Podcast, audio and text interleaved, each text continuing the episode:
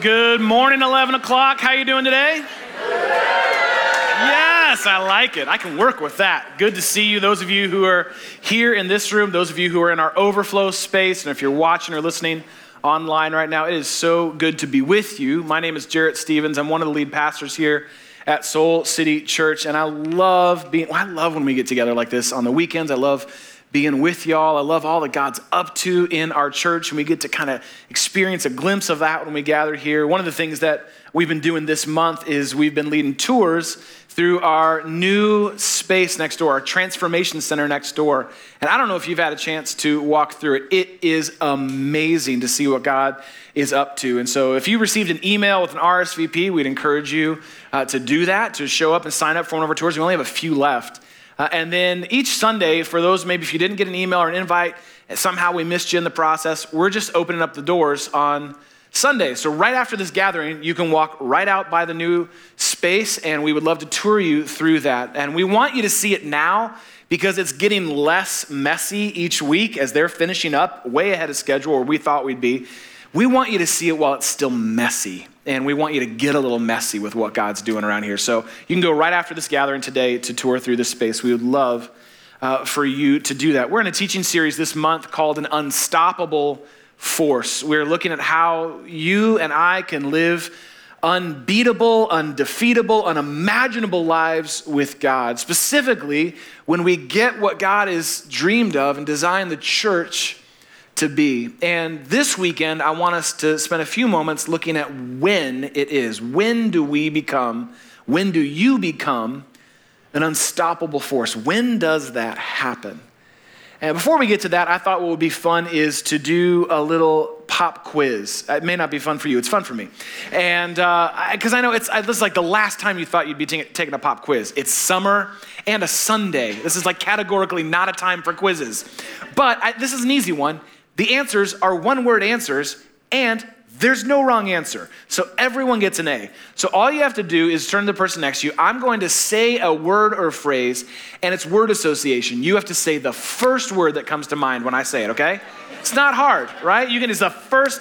Now we're in church, so just keep it clean. You know, I'm just, but first word, all right? So that's it. And all you have to say is one word. So I know introverts, you're freaking out because it's the second time we've made you talk to someone today. This is not what you came here for. Introverts, it's one word. You can do that. Extroverts, it's one word. That's all you get. Does that make sense? Okay, first one's really easy. One word. First word you think of, top of your head, first word you think of when I say the word Chicago. Go ahead, person next to you. Cubs. Cubs. All right. A lot of different things. Okay, good. There, see how easy that is? Everyone wins. Super easy to do. All right, next one. We're going to take it a little bit further here. I want you to get honest. Again, don't overthink it. Greatest sports team ever. Go ahead. What's the word? Ah, some differing opinions. Okay. A lot of energy around that one. Again, remember it was one word, just one word. That's all you gotta do, just one word. Again, you get how this works. There's no wrong answer other than the Packers. There's no wrong answer. What? No, come on. It's fun. I kid. All right. Next one. Turn to the person next to you, and I want you to say the first word you think of when you hear the word winter. Cold. Freezing. No. Some people should say no. All right, our first gathering, we said that someone just shouted out the word devil. So I think those things are connected for him in his mind. All right, last one, last one. And again, I don't want you to overthink it. Don't give your churchy answer, just your honest, top of the head, right? First answer.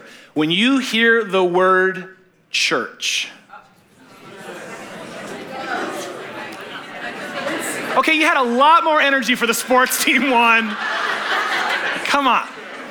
All right, so that's interesting, isn't it? When you when you say the word church, what people tend to think of the first word out of their mouth. Lots of times when you say the word church, people think, oh, Sunday, or they think religion, or they think, maybe they think community, or maybe they think building, right? For a lot of tradition, for some people, that's what church means for them. But what's interesting is, when you ask those who are not in church, or a part of a church or connected to a church, what the first word is that they would use to describe church, it's a little different. And in fact, increasingly in our current cultural context, the first word out of people's mouth when they think of church uh, is actually a, a little depressing. A couple years ago, the Barna Group did a study of millennials who don't go to church, who either no longer go to church or have never gone to church. They wanted to understand why it is that millennials uh, have lost interest in large part in church. These were the first words out of their mouth. They asked them to describe the first word they thought of when they thought of church. They gave them a couple different blanks to fill in. This is what they said 87% of them, first word out of their mouth, 87% said judgmental. That's the first word they thought of. 85% said hypocritical. 70% said insensitive to others. So we're starting on a high note here today, guys. It could only go up from here. But isn't it interesting when people outside or unconnected to church tend to think of church, the first word that comes out of mouth are things like that. And I wonder, I wonder if it's because when we think of church, the words that we think of when we think of church are not actually what God thinks of when He thinks of His church. What do you think God thinks of when He thinks of His church? So often, what we see within churches, those who have never gone to church before, so often what we see is a far cry from God's dream and God's desire for His church. And even the word itself has become very loaded in our culture. It's a loaded word, the word church. So I thought what we'd do is actually let's understand what we're talking about when we talk about church. Specifically, as we've been reading through the book of Acts for this whole month, what were they talking about when they were talking about church? There's a word that's used consistently, although not exclusively, to uh, describe church. The word in the New Testament to describe church is the word ecclesia. Everyone say ecclesia. Ecclesia. ecclesia. Y'all didn't know I was going to bring some Greek up in here today, did you? Ecclesia. It actually comes from two words. That first word that comes from, not surprisingly, is the word ek. And that word actually means of or from. All right? So you have the, that's kind of where you start with this, that it's out of or from. And then the second word that it comes from is the word kaleo, which is actually like paleo, like paleo diet, but just exclusively kale. That's all you can. that's not actually, it's in your Bibles, read your Bibles. That's not actually what it means. That word kaleo means to call. Ek out of or from, kaleo to call.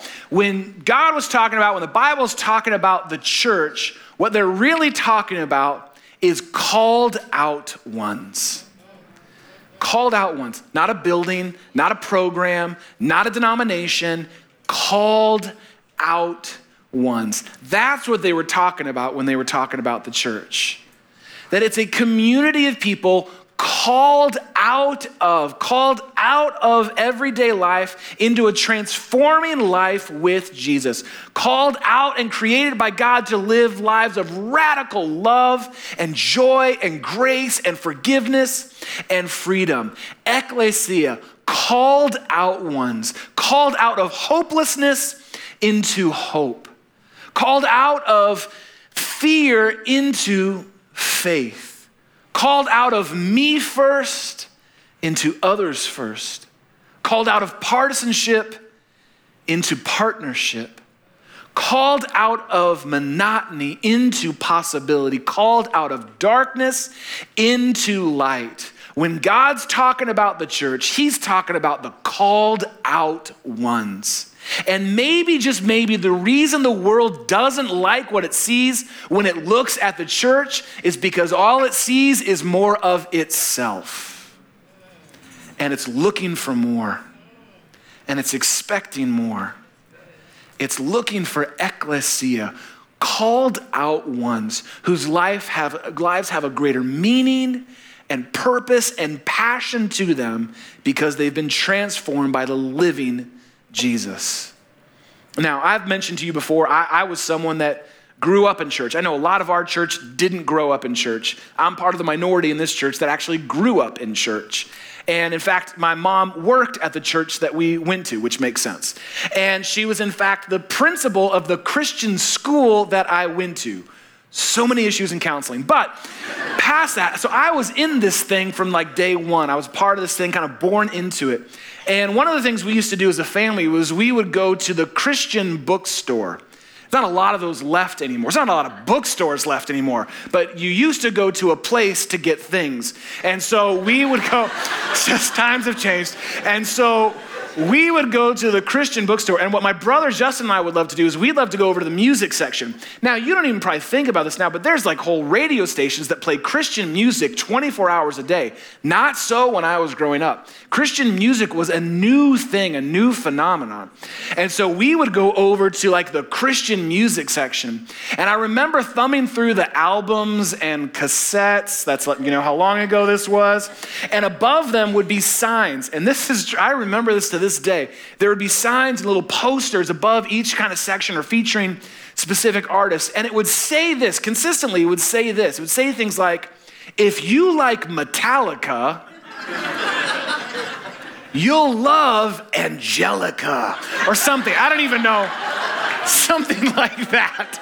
Not kidding. If you love Run DMC, you'll love Run to JC. Okay, so I don't know if that, that probably wasn't that probably wasn't actually one. And I just remember those signs and kind of flipping through and, and, and looking, oh, okay, so if you like this thing that, you know, people really are into in the world, you'll like this different, often not as good version of it without the swears. And so that's kind of like a picture, I think, so often of what the world thinks of when it thinks of the church, is that it doesn't actually see anything all that different.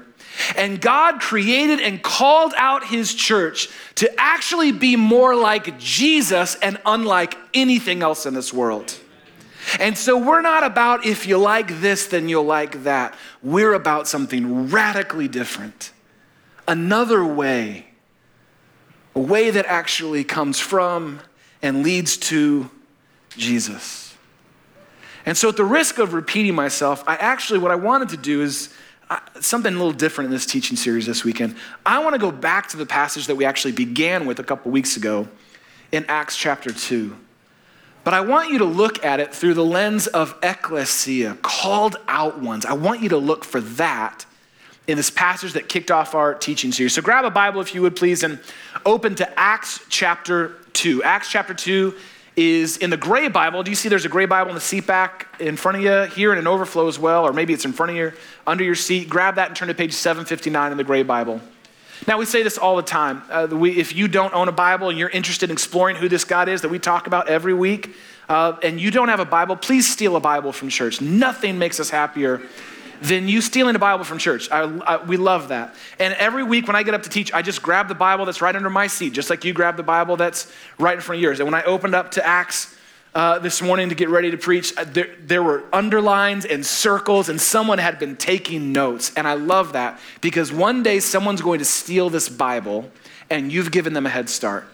So grab a pen. We're going to circle a few things. We're going to read a passage that might be familiar. In fact, we started this teaching series with it, but I want to read it to you again through the lens of ecclesia. Acts chapter 2. This is the account of the very first church. There was no church before this church. There were no professional Christians among them. Many of them had recently converted to the way of Jesus, and yet they were forming the church. There was no church planting conferences or books for them to read.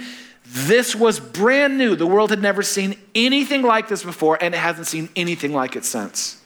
So that's the context that we come to in Acts chapter 2. It's brand new. And look at what they begin to do. Acts 2 42 says that they devoted themselves to the apostles' teaching and to fellowship, to the breaking of bread, and to prayer. Everyone was filled with awe at the many wonders and signs performed by the apostles. All the believers were together and had everything in common.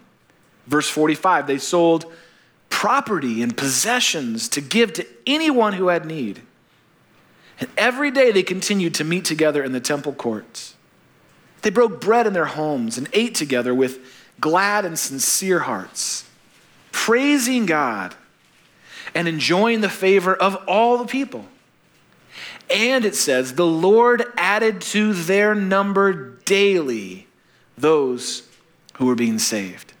Now, this is a foundational and formational passage about the church. Uh, really, for this church, this is a lot of what we built this church on was this idea.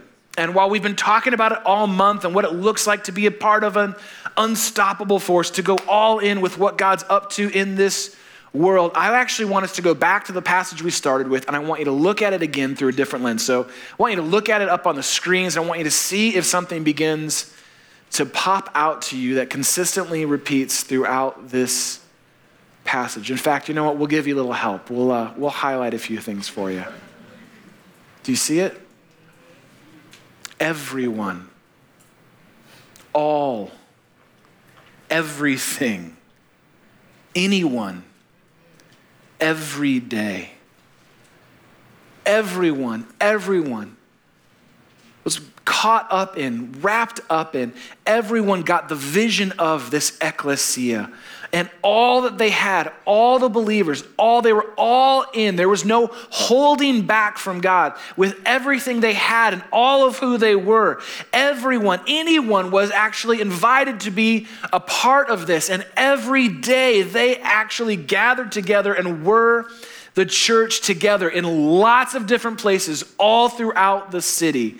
This is what an all in, everyone, everyday, unstoppable force looks like. When this first church thought of the church, they did not see a day, they saw a way. They didn't see a place, they saw people.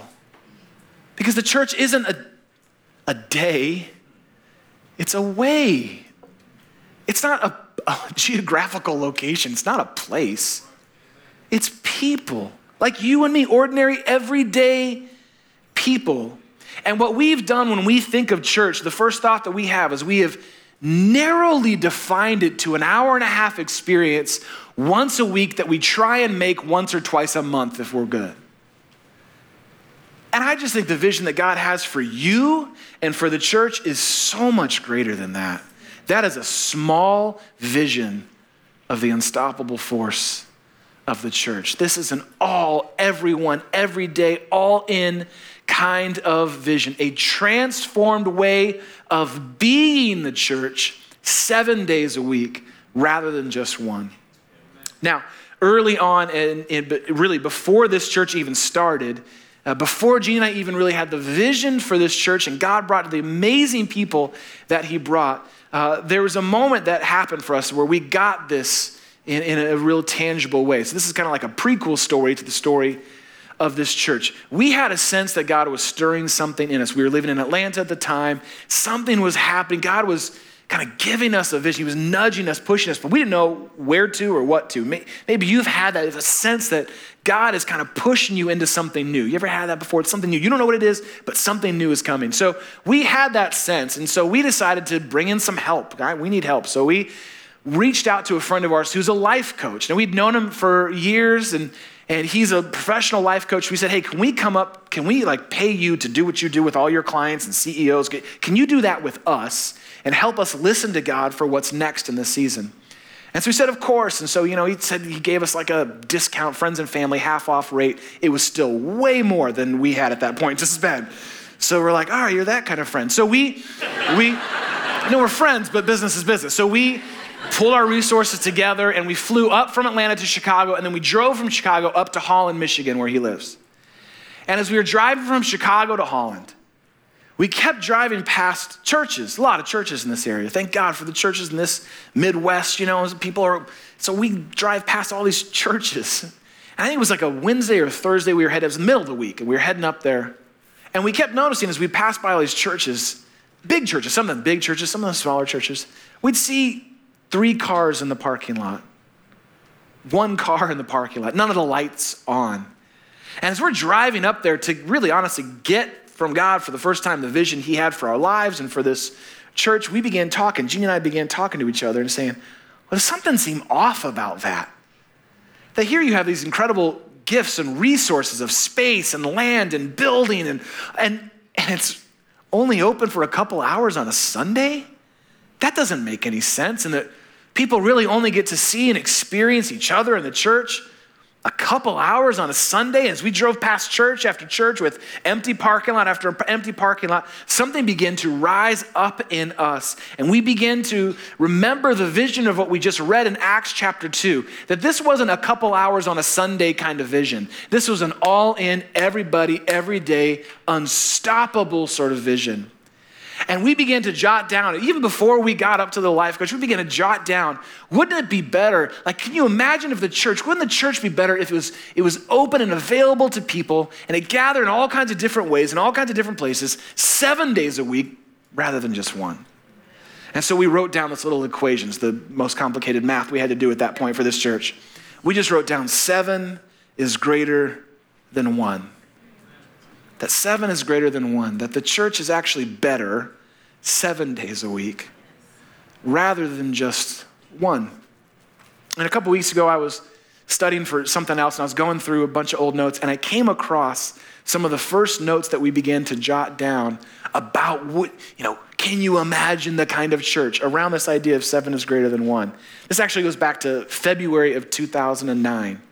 And I passionately wrote down this vision for this kind of church. And I actually want to read it to you because it's awesome.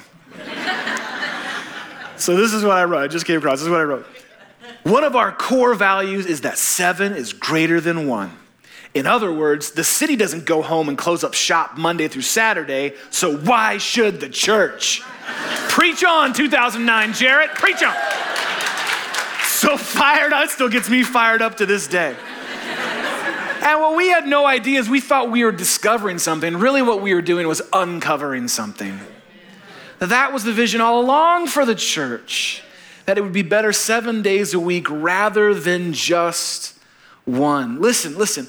How can the church be unstoppable if it's unavailable?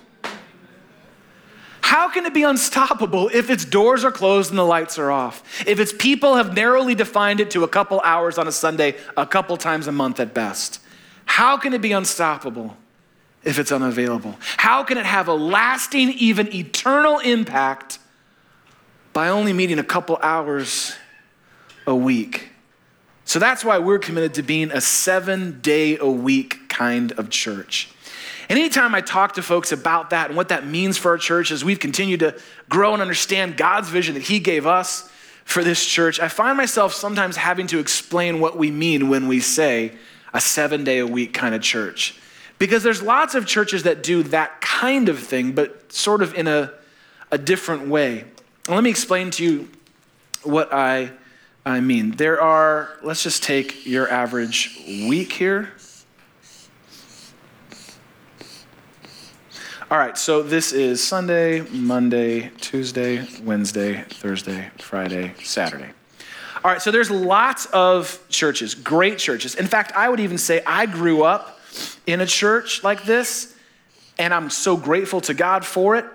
But the idea is that the, the vision of a seven day a week church is to sort of fill your life with programs and things to do all throughout the week.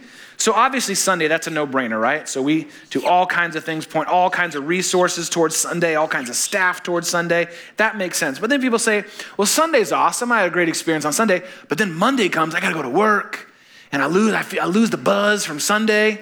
And so we say, okay, well, we'll do like a Monday men's breakfast. We'll have Monday men's groups and we'll do that kind of stuff and we'll do things for college students and they can do it on Monday. Oh, that's awesome. And then the women say, What about us? And so, all right, so we'll do Tuesday women's groups. We'll do Tuesday moms groups. We'll do Tuesdays mothers of tiny children groups. We'll do oh, whatever, okay? And so, oh, okay, that's awesome. What about our older kids, our bigger kids? Oh, yeah, we should do Wednesday night stuff. And so let's do stuff on Wednesday night and let's kind of keep them all busy and all that kind of stuff on Wednesday. That's awesome. Well, what about me? You know, I'm a, I'm a single person? Oh, okay, well, we'll do a singles gathering on Thursday night for you, and we'll make sure that you have something to go to throughout the week so you don't get lost. Well, that's awesome, but man, Friday's got a lot of temptations throughout the weekend. We got to have some alternatives. All right, so we'll get you pumped up on Friday to kind of carry you through the weekend, so that way, you know, you kind of have this with you on Friday. Well, what about Saturday? Oh, yeah, we got some big events we want to do Saturday. We're going to do some all hands on deck kind of events, and some churches even do church on Saturday night. You need to thank God right now that this church will never do church on Saturday night. and so we, you know, you so this is kind of the vision. And again, a lot of great churches doing a lot of great work. I am who I am in part because of a church like this. But what can end up happening over time is we've inverted and flipped the vision to believe that it's the church's job to keep me busy. And it's exhausting for you and for us. it's exhausting being this kind of church to fill your life, to fill your calendar with all kinds of things. That's not what we're talking about when we talk about seven is greater than one. We're not talking about helping you stay busy. We're talking about helping you be the church seven days a week. That you look at your everyday life, you look at your home, you look at your job, you look at the people that you pass on your commute, you look at your friends, you look at every aspect of your life, and you say, I actually get to be the church seven days a week. I don't have to wait till Sunday. I can experience God. I can experience community. I can experience a calling. I can be a called out one in the middle of a Tuesday afternoon. Wherever God has me, whoever God has me with, I actually have the opportunity to be the church, to be that unstoppable force of love and grace and freedom and forgiveness and joy and hope. I get to be the church wherever I'm at, whatever I'm doing whoever I'm with. Now, listen, I, I, I want to be really honest. I love Sunday. I love when we gather together like this there's nothing else like this in my week. Do you have anything else like this, like regularly in your week every week? There's nothing else like this. I love seeing you. I love seeing this church when we gather together like this on Sunday. I love hanging. I love our worship. Can you believe that new song that Patrick brought to us today? It's powerful, it's beautiful. I love what goes on upstairs in Soul City Kids. It is a madhouse of transformation up there where people are loving on kids. I love our cafe. I love our prayer hall where people are literally receiving divine intervention into their everyday lives by ordinary, everyday people who have been gifted to pray. I love Sunday. But let's be honest. When does life really happen? When, like when your life hits the wall, when your life hits the rails, does it tend to happen an hour and a half on Sunday morning? What tends to happen is life happens all throughout the week. Life happens all throughout the week, not just on Sunday. And what we find is, what I found is, I actually need the church to be bigger than an hour on Sunday. For me in my life, I need y'all to be the church. And my hunch is there have been times where you needed the church to show up on a Thursday, to show up on a Friday morning. I, I remember when uh, our daughter Gigi got real sick real quick. We've talked about this before. I won't go through the details, but it was about 8 o'clock at night, and she was having trouble breathing.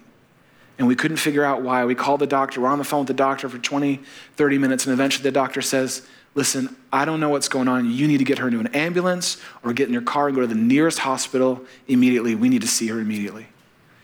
And so we took her in. This was around 9:30 or so, and did tests till about 3, 4 in the morning on her. They couldn't figure out what was going on.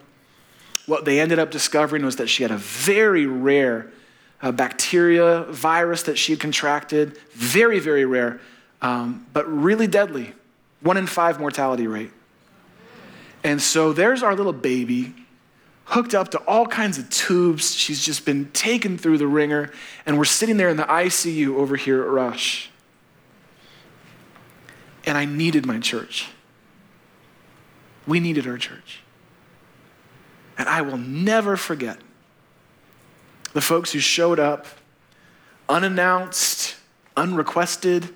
They just had a bigger vision of what church means than an hour on Sunday. And they would walk into our room with balloons, or they'd walk in with stuffed animals, or they'd walk in with little desserts for Gigi. They prepared meals for our family, would take them over to our home. I don't know how they broke into our house, but they broke into our probably a greater concern I should have. Anyway, the point is they showed up. And she went into the hospital on a Monday, and we were there Tuesday and Wednesday. We actually celebrated Thanksgiving in the ICU at Rush. We were there Friday, and she went home Saturday morning. And I got to experience the church all week long. And life didn't happen in that moment for me on an hour on Sunday. And the reason we make such a big deal about being a seven is greater than one kind of church is because we need to be the church when people need the church. We need to be the church when people need the church on a Monday night at 10 o'clock, on a Thursday morning, whenever it is. We need to be the church for when life happens and people actually need the church. We need to be the church when someone is feeling lost and lonely and alone in our great big city. They need you to be the church and to be with them, to say, I see you, I know you, I care about you. They don't need you to say, Can you wait till Sunday? Because I'm sure Jared will have something encouraging to say. They need you to be the church. When someone's life hits the rocks, their marriage is up against the ropes, they need you, that couple needs you to be the church with them. To walk with them, to hear them, to create and hold space for them, to remind them of the promises that they made to God and to each other. They don't need another book in that moment, they just need you to be the church. When someone is struggling and wrestling with addiction and you see it and they can't, they need a church to lovingly accept them where they're at and to hold them to God's healing and freeing power for their lives. We need to be the church. When kids show back up to school about a month from now, and they show up to under resourced, overlooked schools right here in our neighborhood. They don't need you to write a check, they need you to be the church. And as I think about our back to school bash and how we get to just show up and partner with our friends, we have the privilege to be partnered with Brown and with Dett School, and we get to show up and say, hey, we're here. How can we serve you? What can we do to partner with you because we're committed to being the church seven days a week in all kinds of different ways, all throughout every day of the week. We are going to be the church because life doesn't happen just on Sunday. So, why should church? Not talking about staying busy, we're talking about being called out ones, the church that God desires and designed us to be. Don't you want, like, don't you want that kind of church when your life hits the rails? Don't you want that when your kid is in the ICU? Don't you want that when you lose someone you love? Don't you want to know that you can count on some people to just show up and be with you, to cry with you, to mourn with you, to walk with you, to stay with you? Don't you want that for yourself? Don't you want to be that kind of church for others? When they need the church, they may never walk through the doors of this church. That doesn't mean that they can't experience the church through you. So that's what we're up to as a church. That's what we mean when we say seven is greater than one, when we talk about being called out ones. And so I want to give you a little homework to help you towards that end. And this is actually a continuation of a homework assignment Jeannie gave last week. So if you're here last week and you did the homework, you get a pass for this weekend. How awesome is that? But for those of you who might have missed it for some reason or who didn't respond and do the homework this last week, I want to give you a chance to actually do it right now. Here's how you do it I want you to grab your phone. Go ahead and pull your phone out. Some of you already have it out and, and you're you're texting people right now. That's cool. Keep that app open. We're going to use, no, we're going to use that. We're going to transform it and use it for God's glory. So I want you to, I want you to get, get your phone out and open up whatever you text in. So if you did this last week, you don't need to worry about this. But for those of you who might have missed it or who didn't do it, I want you to grab your phone. And what we're doing is we're, this whole month, we're talking about how we can go all in with God's vision for this church and take next steps of courage, like Jeannie talked about in her unbelievable message last weekend, taking steps of courage to trust God in new places. And so here's all I want you to do with your text app open, whatever you use to text, just go text this number, text 319 96. 319 96, right? So just type that in, and all you have to text are the words all dash in. So you got to get that dash in there all dash in to 31996. 31996, all in. Now, here's what's going to happen as soon as you do that. Uh, we're actually going to take $200 out of your checking account and apply it to some awesome things we've been wanting to do for a while. No, that's not. That, that would, I mean, that would be awesome, but we can, no, we're not, we're not going to do that. We're not going to do that.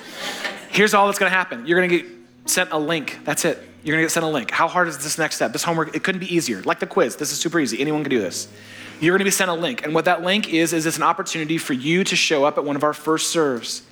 And what First Serve is about is all about this, is helping you discover how God has gifted you, equipped you with talents and passions and resources to actually be the church.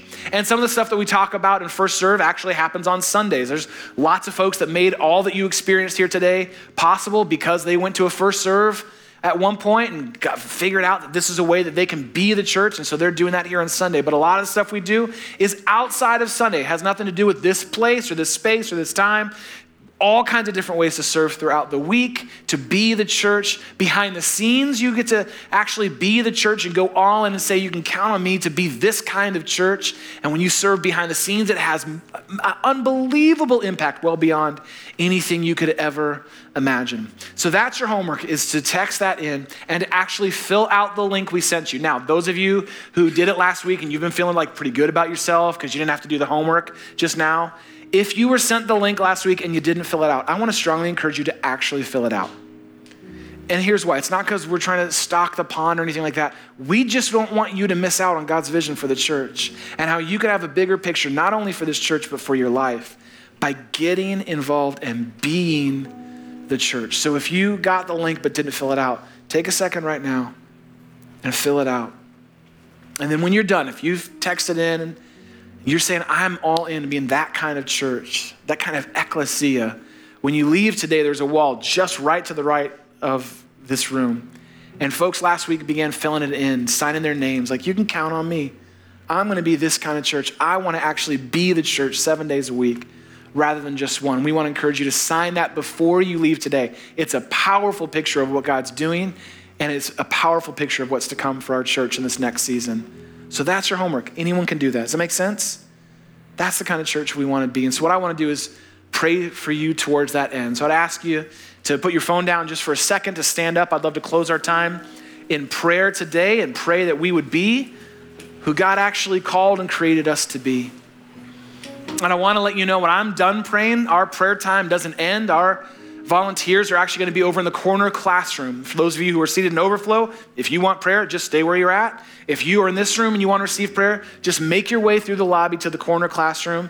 And listen to this our amazing volunteers, people just like you who got us gifted to pray, they went to a first serve, they got in the game, they would love to pray for you. For whatever is going on in your life, they would love to pray for you. So if you need prayer when I'm done praying, just walk right over to the corner classroom. Make sense? Okay, let me pray for you and pray for our church. God, thank you for this powerful picture of the church. Thank you for this beautiful image, God. It is so much greater than anything we would ever narrow it down to. Thank you, Jesus, that you gave your life for this church. And while we are far from perfect, we know that we have a perfect Father. We have you, Jesus, our Savior, the Holy Spirit. We have your power and presence with us that we might actually become what you design and desire us to be. Help us to be the church that we need for others. And God, I pray as we do that we would see your love spread across this city like a wildfire. that it would consume people's hearts and minds and their very lives, and that we would see people come to you because we chose to be what you created us to be, called out ones in this city. God, we love you and we love this church and we love what you're up to in our lives. And so help us to trust you with it all. It's in your name that we pray. Amen. Thank you so much for coming today. I pray that God would wreck your life with his incredible love and grace. We love you. We're praying for you. Now get out there and be the church. See you next week.